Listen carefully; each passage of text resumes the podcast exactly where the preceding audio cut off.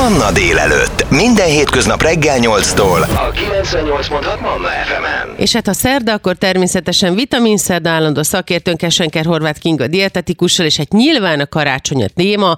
Dietetikus szempontból mit szabad, mit nem, mi a történet az ételeknek, mire kell odafigyelni, úgyhogy most aztán bedobom a gyeplőt Kinga, és tiéd a terep. Szia! Szia Petra, üdvözlöm a hallgatókat! Ünnepi hangulatba öltözik a lelkünk, meg itt legtöbbünknek a Az is? is.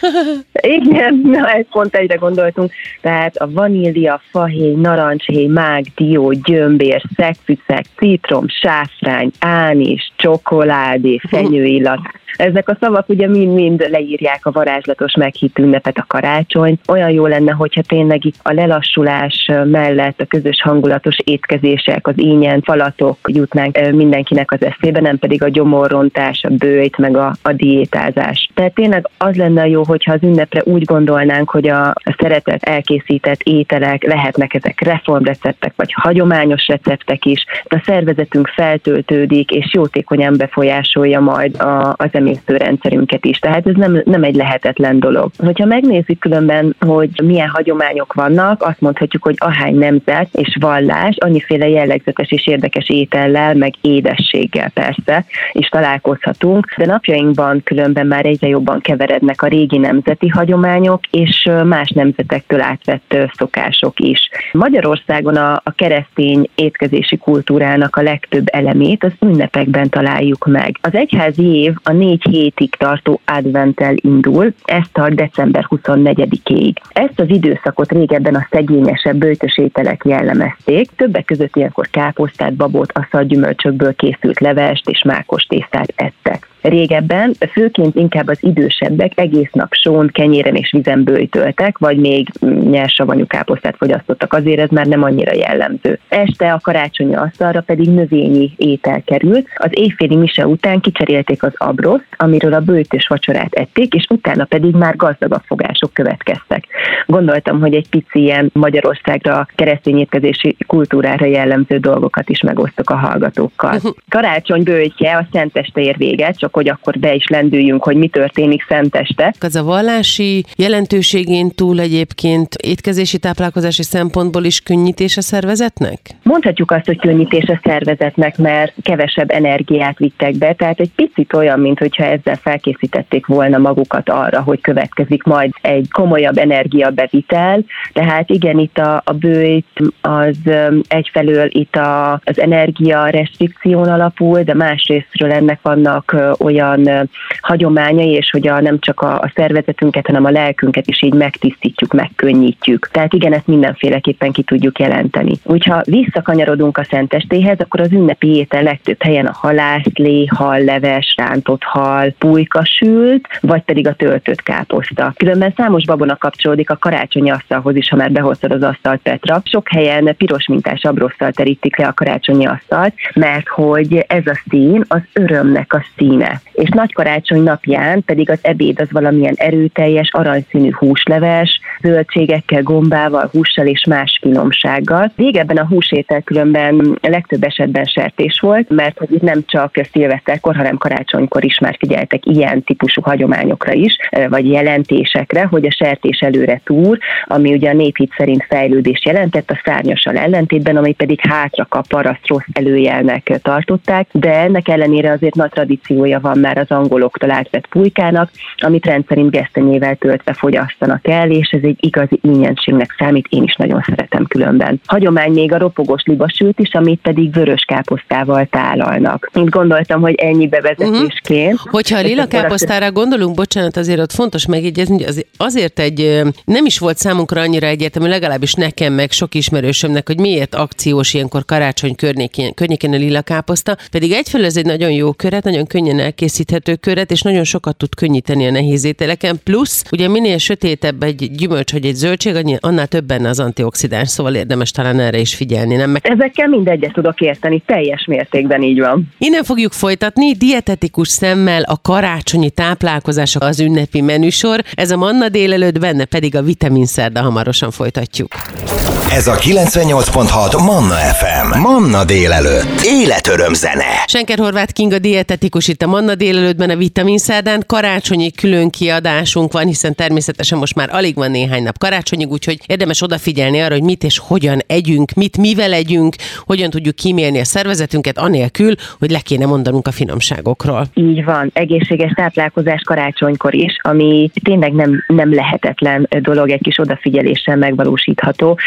Nem szükségszerű, hogy az ünnepeket hasfájás, gyomorrontás rontsa el. Annyira sok múlik különben ahhoz, hogy hogy állunk hozzá az ünnepi étkezéshez, itt az intuitív étkezés kapcsán beszéltünk már ezekről az alapelvekről egy korábbi adásban, és sok múlik, ha már így a dietetikai rész hozzuk be, akkor a mértékletességen, ami tényleg egy ilyen kiemelt kulcsszavunk, ezt itt is el lehet mondani, és, és meg is lehet azért valósítani is, azon túl, hogy sokan már unásig hallották ezt a szót, pedig gyakorlatba beépítve tényleg sokat jelenthet, és a konyha technikán meg a nyersanyag válogatáson is rengeteg minden múlik. Például szerű típa helyettesítés, hogy a fehérje forrásokat, leginkább a zsíros húsféléket, azt lehet hallal helyettesíteni. Halakat hívhatjuk különben karácsonyi kiskirályoknak is, és nagyon sokszor hangsúlyoztuk már mi dietetikusok, hogy mennyire előnyös az egészségünkre az, hogyha halat fogyasztunk, és mi magyarok mégis nagyon hátul vagyunk, hogyha van halfogyasztási lista, amit évről évre kiadnak, és ebben mi szinte az utolsó helyen szerepelünk.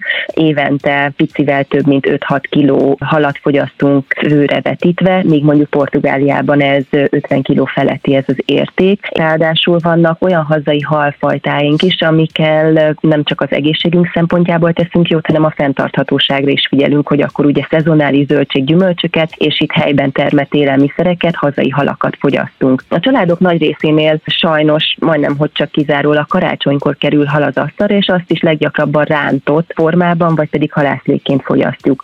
Azt fontos elmondani, hogy önmagában egyetlen élelem sem tesz bennünket egészségessé, de a bőséges halfogyasztás, ha mondjuk heti kettő halfogyasztás történne, az azt mondhatjuk, hogy azért egy módja lehet az egészségünk megőrzésének, fenntartásának. Az egyik kiemelt tápanyaga a halaknak, az a többszörösen terítetlen zsírsavak, az omega-3 zsírsavak. És akkor megyünk tovább még itt a, a tippekkel. Lehet hallal helyettesíteni például a zsírosabb húsféléket, vagy pedig zsírszegényebb húsfélékkel itt például a szárnyas húsok, ahogy már említettem az előző blogban is, az angolok talált vett pulyka, csirke, a sertésnek is vannak soványabb részei, a sertés comb például, vagy pedig ugye az is sokat számít, hogy hogyan készítjük el, tehát nem kell, hogy bőzsírban süssük, mert az például a halnak, itt a jótékony a három zsírsav tartalmára is negatívan hathat.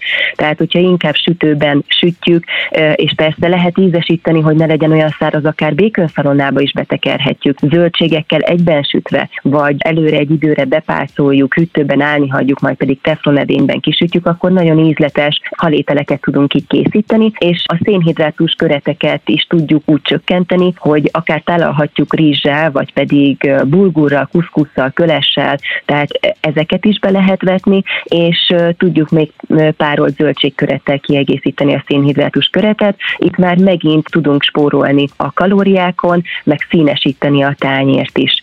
Ahogyha gyakrabban eszünk kisebb mennyiséget, akkor kevesebb az esély annak, hogy rosszul leszünk például a töltött káposztától, vagy egy-egy nehezebben nem észhető zsíros ételtől, de itt mondtam már praktikákat itt akár a zsírcsökkentésre is. A legtöbb probléma különben abból szokott adódni, hogyha többféle ételt nagy mennyiségben fogyasztunk, és napjában többször, vagy nem is az, hogy napjában többször, hanem van, van olyan, hogy így reggeltől estig valahogy így folyamatában eszik az embert ünnepekkor, és ez valóban okozhat hasfájást, főleg úgy, hogyha nem is figyelünk arra, hogy a, a szervezetünk jelez, jelez a, a cukorsoktól, a, a kajakómától, hogyha elnehezít bennünket egy étel, hogyha már kezdünk így dugig lenni, tehát hogy érdemes ezekre a jelekre figyelni, ugye ez is az intuitív étkezésnek az egyik fő alappillére. Próbáljunk meg, ha már lelassulunk az ünnepeknél, akkor a, az étkezésnél is rágjunk lassabban. Ezt is már sokszor hangsúlyoztuk, mert így előbb tud kialakulni a jól lakottság érzete, és az emésztőrendszer munkáját is segítjük azzal, hogyha nem falatokban nyeljük le az ételt, hanem egy pépesebb konzisztenciában kerül a gyomrunkba a táplálék. Senker Horváth Kinga dietetikus a vendégem. Karácsonyi külön kiadás természetesen itt a Manna délelőtt vitamin szerdájában is hamarosan folytatjuk.